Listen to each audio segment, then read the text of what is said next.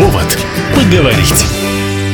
У микрофона Анастасия Магнус. Здравствуйте. В центре Хабаровска есть достаточно странное пространство, не то парк, не то сквер, не то ботаническое святилище, о котором многие школьники даже не слышали, потому что уже лет 10-15 место это заброшено. Давича мне прислали анкету, посвященную как раз этому месту. Меня объяла надеждой, что будет восстановлен этот не то парк, не то сквер. Но речь сегодня пойдет о питомнике Лукашова. Все слышали это название, но, к сожалению, не все там были, по причине, опять же, этого запустения. Вот у нас сегодня в гостях урбанист Святослав Мурунов. Добрый Добрый день. Есть надежда, что вернем наше замечательное, потрясающее место даже не надежда, я бы сказал, так как мы находимся уже в ситуации, когда принято решение о разработке технического задания на концепцию развития, то надежда обрела реальную функцию. Правительство, губернатор поддержали проект, сделали его пилотным, поэтому я бы сказал, уже не надежда, а уже есть процесс, в котором мы находимся. Вкратце напомним о том, что это за место. Ну, во-первых, не все хабаровчане, не все были в городе, а кто-то из юного особенно поколения, правда, не слышал, ну, что-то там существует, а что это за место, не знают питомник Лукашова 160 гектар, чуть восточнее центра получается. Отдельный такой большой зеленый массив, который в советское время выполнял функцию питомника. Закрылся он в 2006 году. Вот у нас вчера закончился двухдневный воркшоп, как раз на котором мы составляли такой исторический таймлайн, историческую линию вот от создания этого питомника, его развития, расцвета и закат. И вот эта история с 1934 года по 2006 год вот была нами подробно рассмотрена. Это уникальное, конечно, место, связано прежде всего с историей освоения Дальнего Востока, с развитием Хабаровска. Спасибо спасибо краеведам и другим экспертам, которые напомнили о том, что вообще питомник создавался для того, чтобы решить в том числе и проблему, связанную с продовольствием на Дальнем Востоке. Второй момент с тем, что сюда очень много приехало людей с европейской части России. В хорошем смысле попытка привести сюда, возможно, какой-то и европейский уклад в плане вот садов, яблоки, груши. И получилось ведь? Получилось. Как раз расцвет дачных хозяйств, расцвет садов во всем регионе, в принципе, проявил потребность в питомнике, а во-вторых, позволил этому питомнику долгое время заниматься сложной научной работой, селекцией, заниматься вот обеспечением саженцами и так далее. Мощное в советское время предприятие, в постсоветское время это просто такая зеленая территория, на которой остались сады селекционные, но и есть и пустыри, и заброшенные участки, и достаточно проблемные участки и так далее. Ну, кстати, кто-то из ботаников говорил, ах, нет, ничего там не получится, уже что-то прогнило, что-то там перемешалось, птицы новые семена принесли, в общем, того, что было, не вернуть. Здесь речь идет о том, чтобы не возвращать то, что было, а сохранить самое ценное, что есть. Вот у нас сейчас идет анкетирование, о котором вы упомянули. Вот и там есть вопрос, а что вас вдохновляет в питомнике Лукашова, что для вас такой питомник? Горожане отмечают как раз очень важное качество, что это, во-первых, природа. Природа в плане, конечно, деревьев, вот этого сложного рельефа питомника, пруды, тишина, то есть это не городское пространство, хотя достаточно близко к центру города. Лес в центре города. Ну, не совсем лес. Видите, вам вначале было сложно сформулировать, что это парк, питомник, сад, лес, потому что это сейчас территория смешанного использования. То есть получается, что там есть элементы и парка, дикой природы и вот этой устаревшей, точнее, деградировавшей там, культуры питомника и так далее. То есть это очень сложное пространство, которое нужно преобразовывать, переосмыслять. Питомник, который вот может сейчас стать чем угодно, и городским парком, и городским лесом, и городским садом, и вернуть функцию питомника и так далее. Около 10% ответивших в анкете сказали, что они готовы покупать саженцы, что, в принципе, функция питомника востребована, но большая часть людей хотели бы там просто гулять. Уставшие от компьютера люди, уставшие от э, пробок, гулять пешком, гулять с семьей, гулять гулять не по асфальту, созерцать, отдыхать, смотреть. В каком-то смысле это очень хорошая такая парковая культура. Э, люди категорически против аттракционов. То есть все понимают, что это должно стать городской природой, городским природным местом, а не вот парком аттракционов либо парком развлечений. Цифровое словоумие, значит, еще не поглотило нас всех. Доктор Курпатов не прав, не все пропало. Ну, в Москве, может быть, уже поглотило, как бы, чем плотнее информация, чем плотнее потоки, тем, наверное, больше человек, человек погружается в информацию. С другой стороны,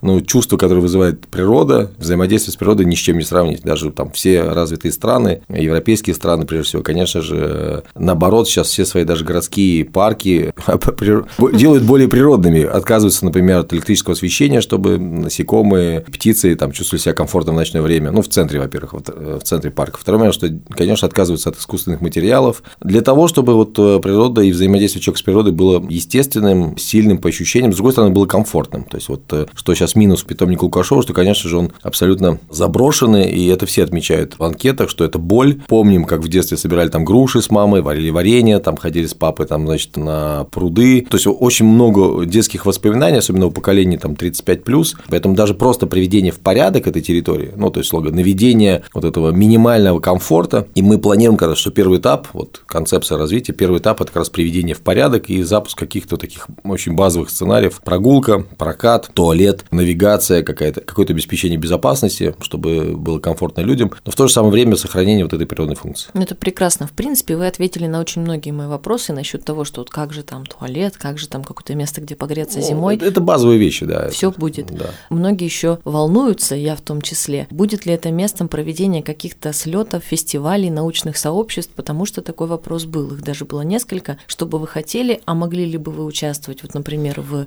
соревнованиях или в каких-то научных сборах? я прям загорелась. Да, вопрос уже составлял я, поэтому я могу честно сказать, э, вот проанализировав большое количество парков, парковых систем в Европе и в России, ну, во-первых, я пришел к выводу, что мы очень банально воспринимаем парк, то есть у нас не сложилось культуры восприятия парка как нечто большего, чем просто место отдыха, потому что, например, там, европейские парки чаще всего содержат в своем составе еще и, например, научную лабораторию, которая занимается и селекцией, и сбором семян, оздоровлением деревьев, консультациями городские службы по поводу того, что сажать, как сажать и так далее. То есть это научная функция. Очень много парков, в которых есть событийная деятельность, то есть я не арендую ларек, не вот этот примитивный бизнес, а я, например, снимаю научную передачу про этот парк, про ботанический мир этого парка. Я провожу там какие-то конференции, вожу экскурсии. Я бы с удовольствием приехал в мае, когда цветут груши в этом питомнике, с профессиональными ботаниками пройти и вот послушать лекцию о том, что здесь растет, как растет, вообще почему это возможно на Дальнем Востоке, про эндемики, про интродуценты и так далее, что здесь сюда было привезено, что здесь является локальными растениями, как они с друг другом взаимодействуют, какие формируют системы. То есть это же фактически научная экскурсия, которая сейчас как продукта туристического нету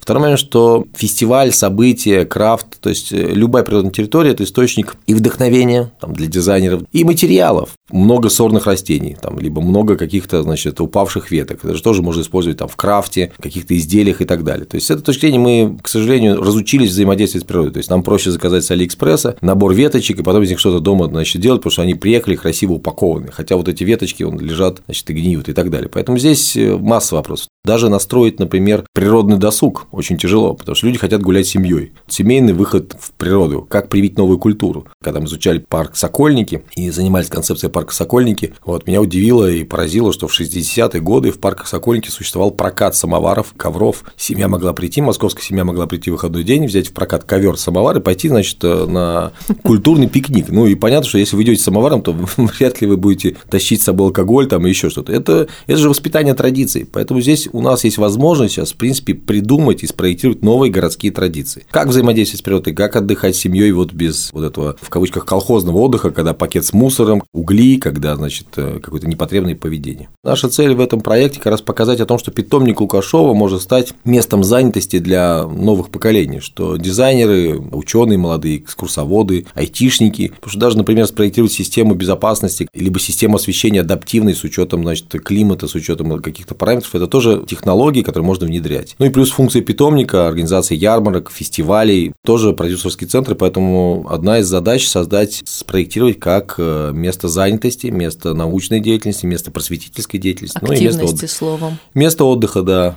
Святослав, а вы уже сказали, что вот мы проектировали парк Сокольники. Расскажите Участвовали вкратце в разработке концепции. три самых интересных проекта. Я участвовал в больше чем в 100 проектах в качестве методолога, консультанта на этапе сбора данных и вовлечения людей в формирование концепции. Три проекта, которые, может быть, не самые там громкие, но, на мой взгляд, одни из самых любопытных в плане подхода. Конечно же, парк Сокольники, потому что мы вовлекли там, большое количество городских сообществ в формирование концепции. Там вот был как раз конфликт интересов, когда велосипедисты хотят кататься по парку, ландшафтные дизайнеры говорят, не трогайте парк, памятник садового искусства, вообще не надо здесь никаких дорожек. Мама с детьми говорит, в нас врезаются велосипедисты, значит, э, бегуны. Знакомо. Да, то есть конфликт интересов. И мы вот э, согласовывали интересы так, чтобы каждая из этих групп, я думаю, что и в Хабаровске будет то же самое, каждая из этих групп поняла, что общественное пространство, оно потому и называется общественное, что все имеют на его право. Нет смысла сейчас как бы отнимать друг у друга это общественное пространство, потому что в этом случае как раз возможность проявить разные интересы и разные сценарии в одном общественном пространстве является сутью, ну, как бы вот э, города. Диалог, воспитание горожанина, воспитание уважения к другой культуре, проявление собственной культуры и так далее. И мы вот э, техническое задание было очень сложным в том плане, что архитекторам пришлось ну, как бы столкнуться впервые с творческой задачей. Сейчас архитекторы тоже находятся в очень несчастной ситуации. Либо им уже нарисовали в ТЗ, что нужно сделать, и даже скопировали картинки из интернета, как должно быть. И архитектор говорит, слушайте, вы а мне вам зачем вообще? Вы, зачем вам? Я говорю, ну, сделай рендеры нам. Говорит, я не рендеровщик, я архитектор. Моя задача – решать творческую задачу. Поставьте мне задачу. И вот мы ставили задачу о том, как развести потоки, сохранив садовое искусство, возможность людей разных групп взаимодействовать. Вот это был там сложный ТЗ, причем с учетом большой исторической справки, потому что там и купол Фуллера первый в Сокольниках и так далее. Второй проект – это в том году Южно-Сахалинск. В том году мы там 4 или 5 проектов социального проектирования, вот сформирования вот этой технологии по формированию технического задания с учетом разных интересов вместе с вашей местной компанией ДВПИ провели. И там вот при проектировании парка Дальний, это новый абсолютно парк такой на окраине города, район, который сейчас активно застраивается, тоже сформировали техническое задание с учетом различных интересов. Вы вот сегодня вспоминали про фестивали, и вот собралась группа ну, таких молодых творческих людей, которые, в принципе, спроектировала такой интересный набор фестивалей, на которые даже бы поехали люди из Центральной России, там, не знаю, фестиваль Лопуха. Выяснилось, что там на Южном, в Южно-Сахалинске растет самый большой там по площади лопух. Фестиваль, значит, эндемичных растений. И я увидел, что люди воспринимают пространство как бы для самореализации, и вот городской парк, который не заставлен там аттракционами, не заставлен, значит, шашлычными, а просто обладает такой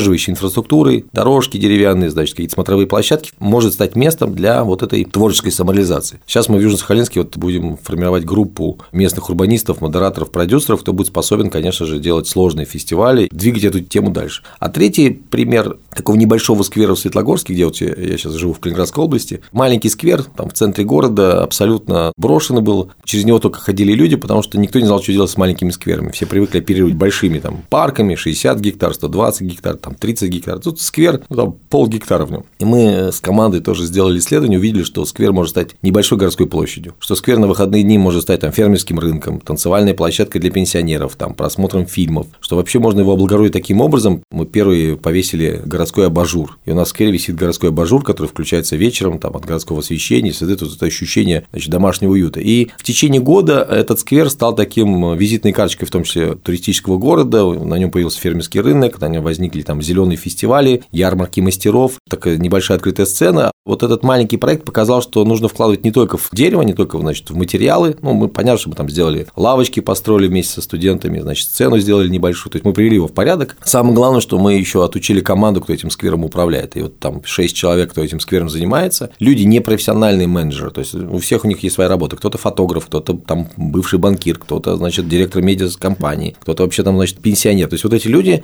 взяли на себя управление сквером в плане, а какие события, что мы будем делать, а кого мы приглашаем, какие программы. И вот это вот показательный пример. То же, что хочется сделать в питомнике Лукашова, что нужно вложиться не только в преобразование физического пространства, не только дорожки, входные группы, туалет, это само собой, это важно, это важная часть, это очень понятная как бы инвестиция. Нужно вложиться еще в людей. А кто будет этим заниматься? А кто будет там, вот если мы сейчас восстанавливаем функцию питомника, решим, что будем восстанавливать функцию питомника, где эти ученые-селекционеры, кто будет этим заниматься, кто будет платить им зарплату, либо как они будут зарабатывать, а где эти экскурсоводы, а где эти люди, кто будет заниматься там, значит, организацией фестивалей, и как этих людей научить управлять и потоками, и интересами, и говорить нет, и говорить да, и так далее, и зарабатывать деньги, потому что если опять ну, питомник станет таким дотационным, то он… Рано или поздно. Рано или поздно, да, как вот в 2006 году закончится финансирование, и все опять деградирует. Поэтому здесь очень важно вот э, научиться инвестировать в людей в том числе. Как людям подключиться к анкете, получается, от потребностей хабаровчан и жителей города или гостей города, как им еще поучаствовать? Ну, на самом деле, мы же делаем исследование Хабаровска, то есть вот анкета горожанина Хабаровска, она, на первый взгляд, как бы не имеет отношения к питомнику Лукашова. Ну, все меня спрашивают, Свята, зачем мы делаем исследование Хабаровска? Давайте уточним, что вот вы предлагаете две анкеты. Две Одна анкеты, да. Одна анкета горожанина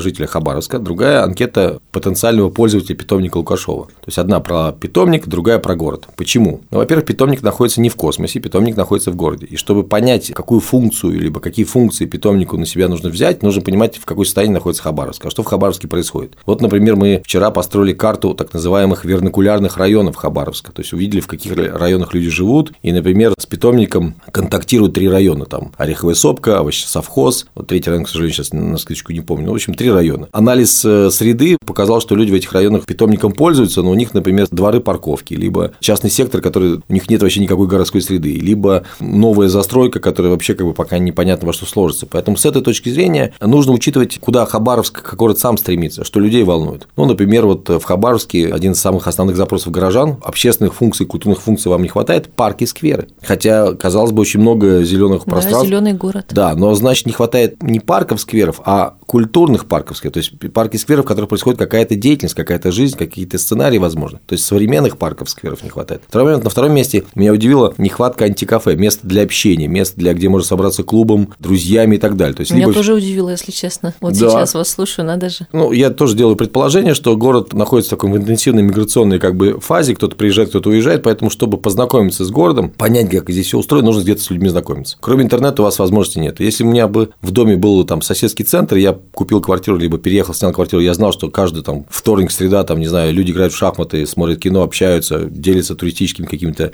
переживаниями, либо просто встречаются, пьют кофе, я спустился и спросил, друзья, а где здесь стоматолог, а где здесь обувь, ремонт, а куда здесь ходить вечером и так далее. То есть я бы познакомился и стал бы частью сообщества. И вот. третий запрос? Там у нас около 12 запросов. Третий запрос на семейные кафе и кофейни. В нашей категории урбанистической это говорит о том, что запрос на городской уклад. Когда мы спрашивали, где вы работаете, где вы живете, лидирует индустриальный, по-моему, район, где вы работаете центр, а где вы отдыхаете центр, ну там набережный центр. То есть у вас э, концентрация городской жизни, городской уклад сконцентрирована в центре города. А окраины, спальные районы, большие районы условно остаются такими. Ну то есть там есть магазины, но там нет некуда сходить вечером, например. Там не хватает вот этого уличного променада, потому что ну, улица формируется не за счет одного заведения, а за счет э, нескольких сценариев, за счет нескольких точек, которые я могу там выходной с супругой либо с друзьями посетить, и мне будет интересно. Там музей, картинная галерея, какой-то кафешечка, какой-то там, значит, какой-то интересный магазинчик, либо что-то еще. И в связи с этим запрос на семейные кафе и кофейни говорит о том, что люди хотят общаться. То есть запрос на общение, запрос на такое как бы работу с ноутбуком, выйти из дома. Я фрилансер, мне хочется выйти из дома. Выйти ну, из дома сейчас вообще очень больная тема. Да, поэтому выйти из дома, посмотреть на других людей, почувствовать, что я не одинок в городе, что кто-то еще в городе живет, это же очень важная часть городской жизни. В связи с этой пандемией и цифровизацией мы очень сильно как бы отвыкли от живого общения. Поэтому мы сейчас анализируем запросы жителей Хабаровска, чтобы ну, какую-то часть этих запросов учесть в этом проекте, а какую-то часть запросов учесть в следующих проектах, потому что еще раз говорю, что вот надо отдать должное Хабаровск, вот в этот проект мы делаем в том числе с, с целью формирования городской команды, способной заниматься такими проектами. Я и делаю, и учу делать, и показываю, и объясняю, и мы, вот те, кто захотел войти в рабочую группу, активно сейчас принимают участие и приобретают навыки и исследователя, и навыки анализа, и навыки формирования технического задания. Спасибо. Я вот э, с долей шутки сказала, что Святослав нам рассказал о Хабаровске. На самом деле это было прикрытие некоторой неловкости, потому что для меня это открытие, что вот именно такие запросы. Я знаю, как велосипедист, что у нас не очень все хорошо с дорожками. Ну, я спокойный велосипедист, где-то провожу. Кто-то сильно бушует по этому поводу. Насчет конфликта с мамами, с колясками тоже, да, из э, районов южного, северного добраться в центр, чтобы погулять с коляской, это квест еще тот. Конечно, много проблем, но то, что вы сказали, в итоге для меня очень вдохновляюще. Спасибо вам, что пришли, нашли время. Спасибо Напомню, вам. что у нас в студии был урбанист Святослав Мурунов. Меня зовут Анастасия Магнус. До встречи в эфире.